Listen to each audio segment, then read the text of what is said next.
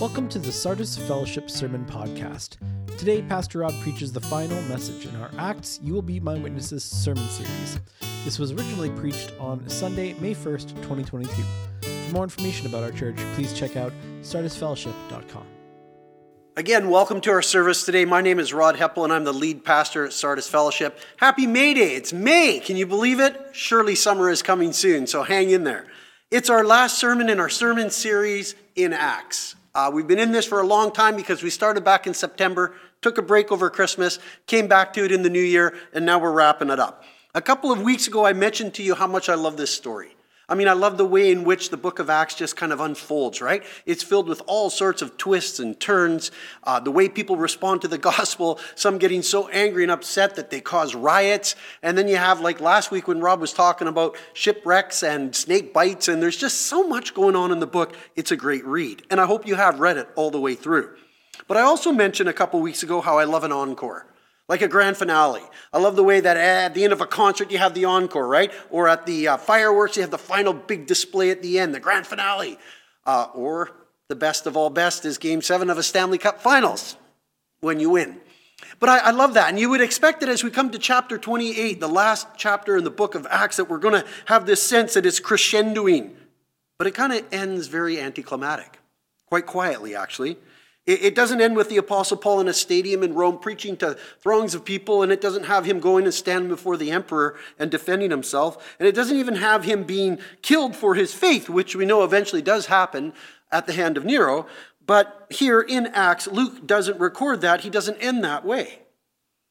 For a number of chapters now, it's been moving in a particular direction. Paul is going to Rome. And uh, it takes quite a while to get there. But as it's coming into Rome, we, we see that. Um, uh, he was going to have his opportunity to be a witness there.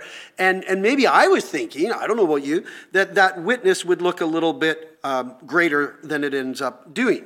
So the way in which Luke writes about their coming to Rome is like this. And so we came to Rome. And it kind of seems like it falls a bit flat. Like when you go to tell a joke and you miss the punchline. You know, it's subtle. So let's kind of take a look at the context of this subtle statement that Luke makes about their arrival in Rome and try to figure out um, what this is all about. So we'll pick up, he was shipwrecked on the island of Malta, and now we pick up what happens next. After three months, we put out to sea in a ship that had wintered in the island. It was an Alexandrian ship with the figurehead of the twin gods Castor and Pollux. We put in at Syracuse and stayed there three days. From there, we set sail and arrived at Rhegium. The next day, the south wind came up, and on the following day, we reached Puteoli. There were found some brothers and sisters who invited us to spend a week with them, and so we came to Rome. The brothers and sisters there had heard that we were coming, and they traveled as far as the Forum of Appius and the Three Taverns to meet us. At the sight of these people, Paul thanked God and was encouraged. When we got to Rome, Paul was allowed to live by himself with a soldier to guard him. All right, so after all the emphasis about the Apostle Paul coming to Rome, you can kind of see the lackluster way in which it's presented when he says, and so we came to Rome. Uh, it almost sounds like Luke might be a bit exhausted. This has taken a long time. We finally get there. And then in verse 14, you see how he says it, and we came to Rome. It, it kind of is like after all that journey in the shipwreck, and then from the island over to Rome, and we came to Rome, kind of wraps up we got there. And then in verse 16, it picks it up again, kind of talking about now what it looks like for the Apostle Paul in Rome. When we got to Rome, Paul was under house arrest. And so people could come and go. He's chained to a guard, but he has a certain level of freedom to be able to live his life, although being chained to a guard 24 hours a day. One commentator pointed out the fact that, you know, we often talk about Paul being chained to a guard, but think about it through the eyes of the guards. These were guards who were chained to Paul. I mean, day in and day out, uh, four different guards for six hours on each shift, hearing the gospel message over and over and over as people came and went. And I just think that's an amazing picture. In fact, we know that this had an impact because in Philippians chapter 1, Paul wrote the letter to the Philippians in Rome. Uh, he says this I want you to know, brothers and sisters, that what has happened to me has actually served to advance the gospel. As a result, it has become clear throughout the whole palace guard and to everyone else that I am in chains for Christ. And so we know that those guards who were chained to the Apostle Paul were hearing that gospel. Um, over the course of two years in this particular time frame, over and over and over again, and some of them became believers in Jesus Christ. The Lord Jesus had assured Paul that he would arrive in Rome, which is maybe why he wasn't too threatened by what went on in the island of Malta. He knew that he was to go there to be a witness. And back in chapter 23, when we read about Paul in Jerusalem, and you know, if it hadn't been for the Roman government kind of interceding on his behalf and protecting him, he would have been probably killed by the Jewish people.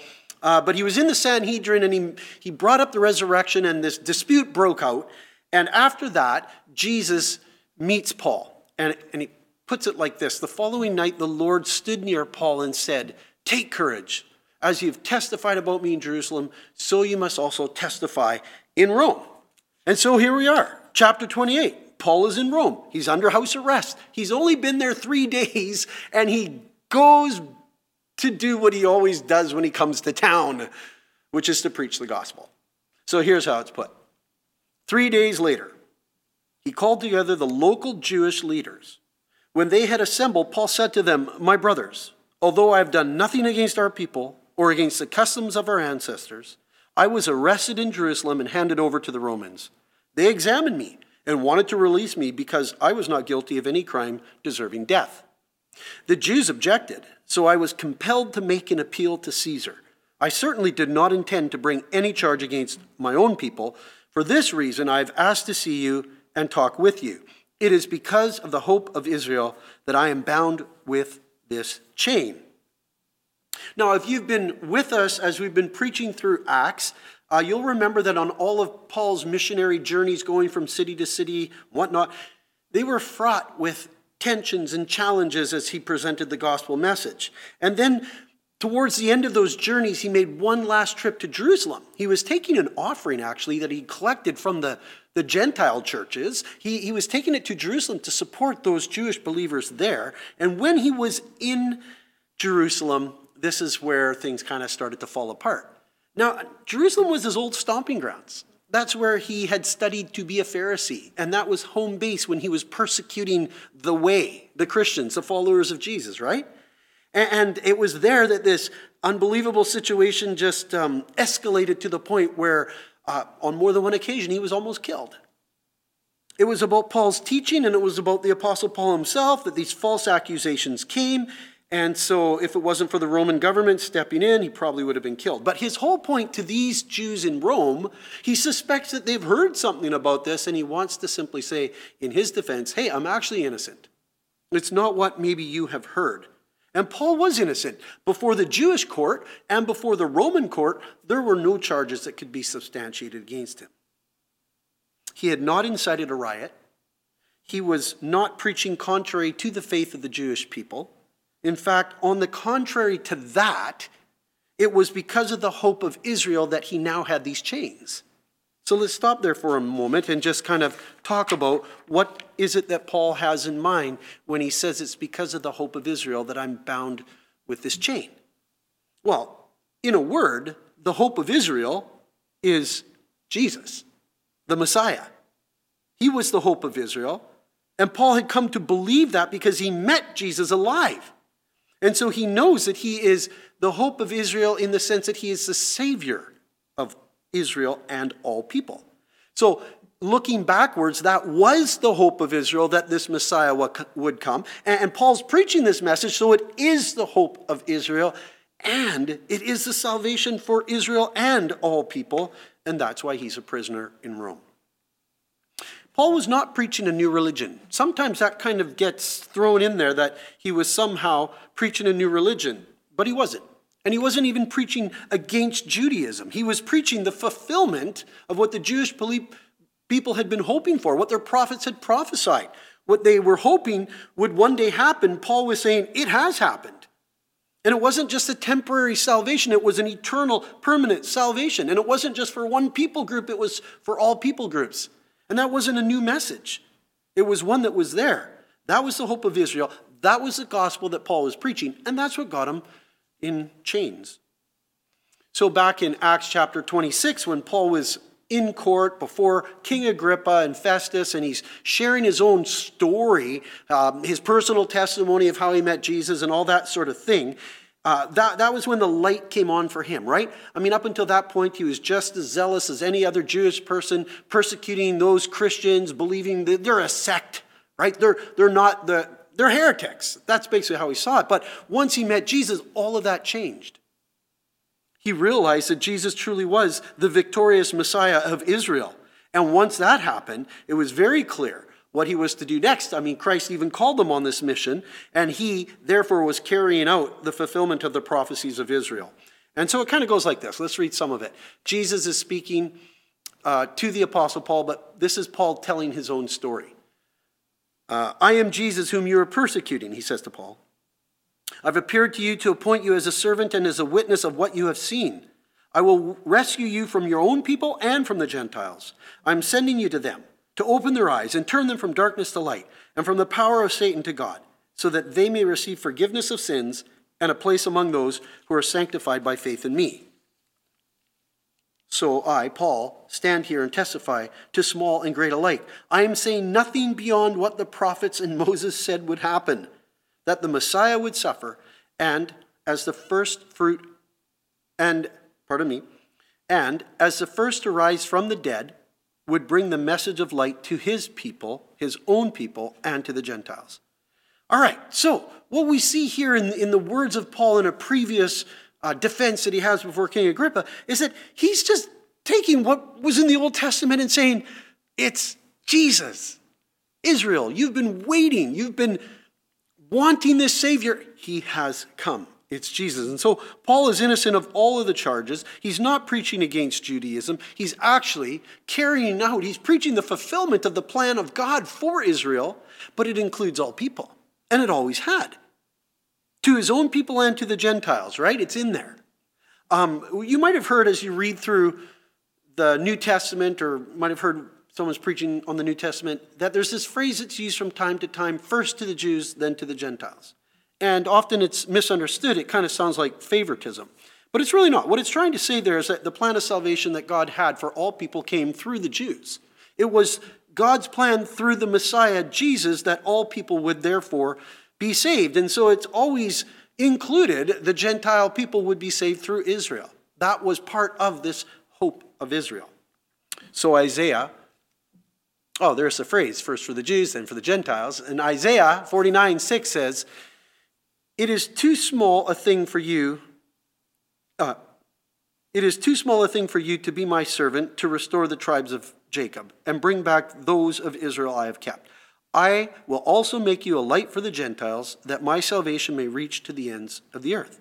And I think that's really interesting to see Isaiah use that language because that's the language that Jesus himself uses in the theme of the book of Acts at the very beginning. And he's kind of giving his disciples this charge, this commission, that you will receive power from the Holy Spirit and be my witnesses in Jerusalem, Judea, Samaria, and to the ends of the earth. And, and the understanding of the ends of the earth is that this is for the Gentile people. And this is the thing that has gotten the Apostle Paul into trouble. But it was always the hope of Israel that it would include their salvation and the salvation of others. And so, what we see here is that Luke, in the book of Acts, he begins in Jerusalem in chapter 1, which would be first to the Jews, right? And then he ends his story in Rome to the Gentiles.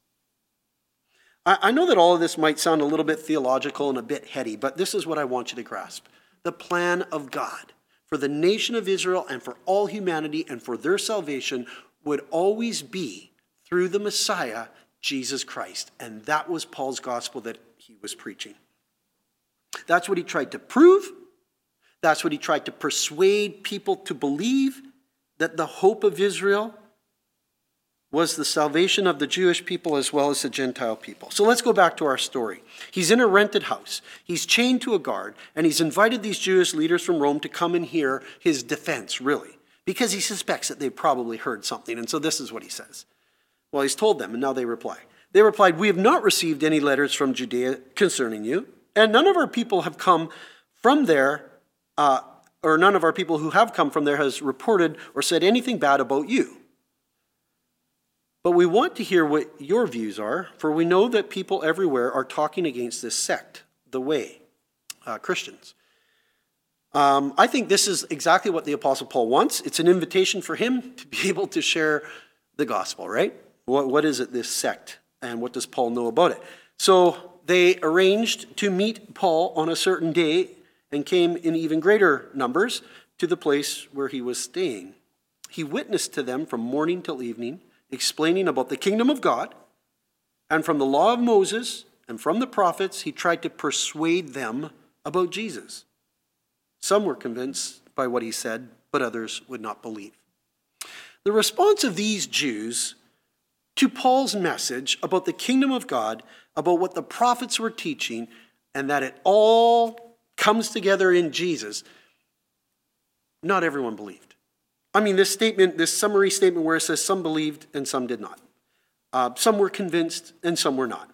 It, we see this as the pattern throughout Acts as Paul goes into whether it's a Gentile city or into Jerusalem itself, wherever he's preaching to Gentiles or Jews.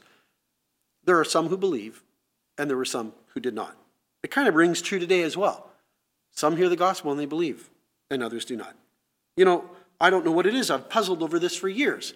People hearing the same gospel message in the same presentation at the same time, and some responding. Uh, they just know the light comes on, the penny drops, whatever your language, they get it. They recognize the fact that I'm a sinner. I need Jesus. He's the Savior, the Son of God, come into the world. What He did on the cross, He did for me. My sins are forgiven. And they trust in Jesus Christ. Why, for some, does it seem to be so clear? And for others, they don't believe. When I was a youth pastor uh, back in the mid 1990s, um, one Wednesday night I was setting up for youth group, and a, a new guy to our group came out early. And he was helping me set up the chairs as we were kind of getting things ready. And it took me a second to kind of clue in oh, this is a bit unusual. He's never come early before to youth to help set up. And so I asked him, Why did you come out early tonight? And uh, without hesitating, his, his, face just went beat red and his, his voice kind of got a little stuttery. And he even had kind of tears welling up in the corner of, of his eyes. And he said, Because I need Jesus. he just got it out there. And I was like, Oh, oh wow that's that's awesome you know and he'd been coming out to youth group for a few weeks and so he'd heard the gospel presentations uh, he'd been wrestling with it and he came out early tonight because he wanted to talk to me so we sat down i read some scripture with him and um, and then he prayed to receive christ and it was an amazing moment he's still following christ today but not everyone's experience is quite like that right i mean it seems sometimes a person like that is just so ready and they accept christ but not with other people Sometimes they've heard the gospel over and over and over again, and yet they haven't come to faith in Christ. They're still waiting, right? I have this one story back in the late 1990s. Uh, my wife and I were getting ready to go to Bolivia to be missionaries, and we'd been raising our support. And so um, sometimes I just needed a job to fill in, and I had an old boss who had hired me. He had a landscaping nursery company, and so he kept hiring me back to be a truck driver and whatnot. So over a course of about a two year period, I was working at this nursery, and I met a guy named Ken. And Ken and I became friends. I mean, working friends. He was a couple years older than me. He was just a really great guy. I could see that he had it all together. I mean, he had a degree in horticulture. Now he was managing this nursing company. Uh, he was making good money, enjoying life. He was well liked by everyone. He was very thoughtful and a very kind and gentle kind of person. He was a better Christian than I was, except he wasn't a Christian. He called himself an agnostic, and he didn't really buy the whole Jesus story. I thought to myself on more than one occasion, how would Ken ever come to an understanding that he needs Jesus when it seems like he doesn't need to be saved from anything? I mean, it just looks like he has it all together. Now, we had a good friendship, and so we would often talk about my faith, and he had questions, and it was more of a cautious curiosity, that kind of an approach. As long as I didn't get too personal, we could talk about it. If it got personal, he backed off. Ann and I, um, our time was getting close to leaving for Bolivia, and I'd wrapped up working at the nursery. But I wanted one more opportunity uh, to meet with Ken and, and to just share Christ with him one more time. So we went out for supper together, and after supper, we sat in his truck, and I did my best to lay out the gospel one more time, to, to kind of passionately plead for Ken his need for Christ and to put his faith in Jesus Christ. And with tears kind of welling up in the corners of his eyes, he looked at me and he said, Oh, Rod. And he politely declined my invitation for salvation in Jesus Christ. Our evening ended, and Ken went on to Calgary to see his sister. I would be flying to Bolivia two days later. The next night, I got a phone call. It was Ken from Calgary. Rod, I've become a Christian, he said. Almost fell over. I said, What? How? I was replaying in my mind the words that he had spoken to me the night before, and now here he's calling me to say he's become a Christian. But unbeknownst to me, his sister was a Christian. And in Calgary, he was chatting with his brother in law and he started to ask some of the questions that we'd been addressing the night before. And his brother in law again shared the gospel with him. But on that night, Ken understood. Ken believed. And he put his faith and trust in Jesus Christ. And he too is walking with the Lord today. You know, what is it that some people are convinced when they hear the gospel and others are not? And they walk away. Paul's gospel about Jesus Christ, the hope of Israel, did not sit well with everyone who heard it. Acts 28, verse 25. They disagreed among themselves and began to leave after Paul had made this final statement. Check out this evangelistic strategy. The Holy Spirit spoke the truth to your ancestors when he said through Isaiah the prophet, Go to this people and say, You will be ever hearing, but never understanding. You will be ever seeing, but never perceiving. For this people's heart has become calloused. They hardly hear with their ears, and they have closed their eyes. Otherwise, they might see with their eyes, hear with their ears, understand with their hearts, and turn. And I would heal them. That's Isaiah 6, 9, and 10. Then Paul says, Therefore, I want you to know that God's salvation has been sent to the Gentiles, and they will listen! Exclamation mark. Wow. Um, it seems like Paul had presented the gospel and they were turning in, they were going to leave. They were rejecting this message. And Paul gives them a really harsh rebuke, a parting shot. And he takes the rebuke that Isaiah had given to their ancestors about their calloused hearts, their calloused hearts towards God and his will.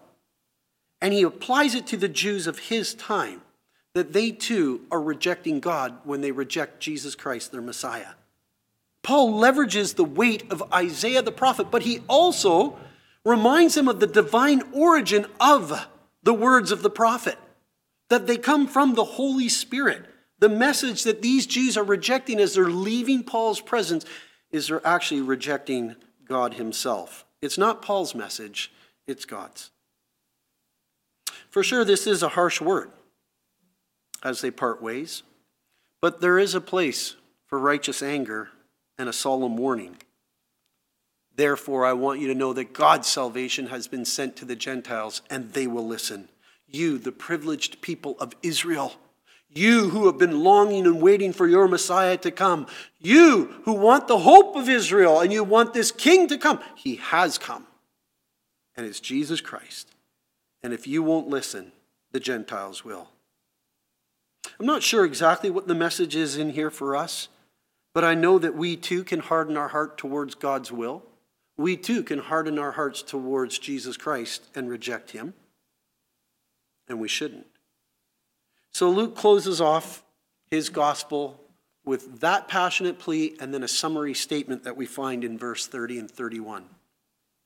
For two whole years, Paul stayed there in his own rented house and welcomed all who came to see him. Notice that. He welcomed all.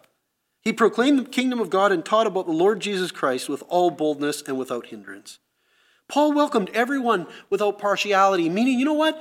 Jews, Gentiles, men, women, slave, free, it didn't matter. The gospel was for everyone. And he was faithful with that gospel message. He was faithful to preach it to the Jews and he was faithful to preach it to the Gentiles. Paul had completed the mission that Christ had called him on when he met him on the road to Damascus. And that's where Luke chooses to close off his story. You know, it seems to just kind of end, it doesn't conclude.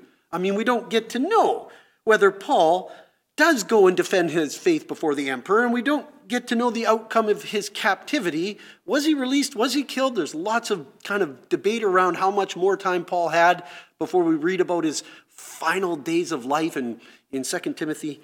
Um, but the idea here is that it kind of feels like it, it, it, comes to a close prematurely. And there's a lot of speculation around, well, maybe uh, Luke's intention was to write a, another one, a third book, because he wrote the Gospel of Luke and then he wrote Acts. Maybe he's going to write the second part of Acts, right? That's one theory. Or some others believe that maybe he didn't go further because the trial was still going on. And some think that maybe that was as far as his eyewitness account, the evidence that he had, um, went. And, uh, and so those are some of the reasons. But there's others that believe, when they observe the ending, that it's actually very appropriate, that it, that it has uh, an intentionality as to why it ends the way it does. It for sure completes the words of Jesus in Acts 1 when he says, You'll be my witnesses from Jerusalem to the ends of the earth, right? Kind of completes that. And it even has the sense of Paul in this last chapter following that pattern of, you know, going to the synagogues and then going to the Gentiles, going to the Jews, first to the Jews, then to the Gentiles. So he kind of seems to be showing the, the completeness to the way in which Paul handles the gospel. But there's another observation that seems to make good sense too, and that is this. It seems like Luke has left the ending of the book in an open endedness because it's not the end of the story, right? The gospel of Jesus Christ is still going out. So, in a way, it's almost like Luke is challenging the readers to join in on the journey to write the rest of the story. Kind of like one of those uh, choose your adventure storybooks that kids have, right? Where you can choose this or that, and then the outcome varies depending on what you do with it. This has kind of been the application all the way through, right? As we've been going through Acts, we've been looking at the life of the early church and seeing how they share the gospel of Christ. And then we've been trying to say to ourselves, how do we do that in our own context, right?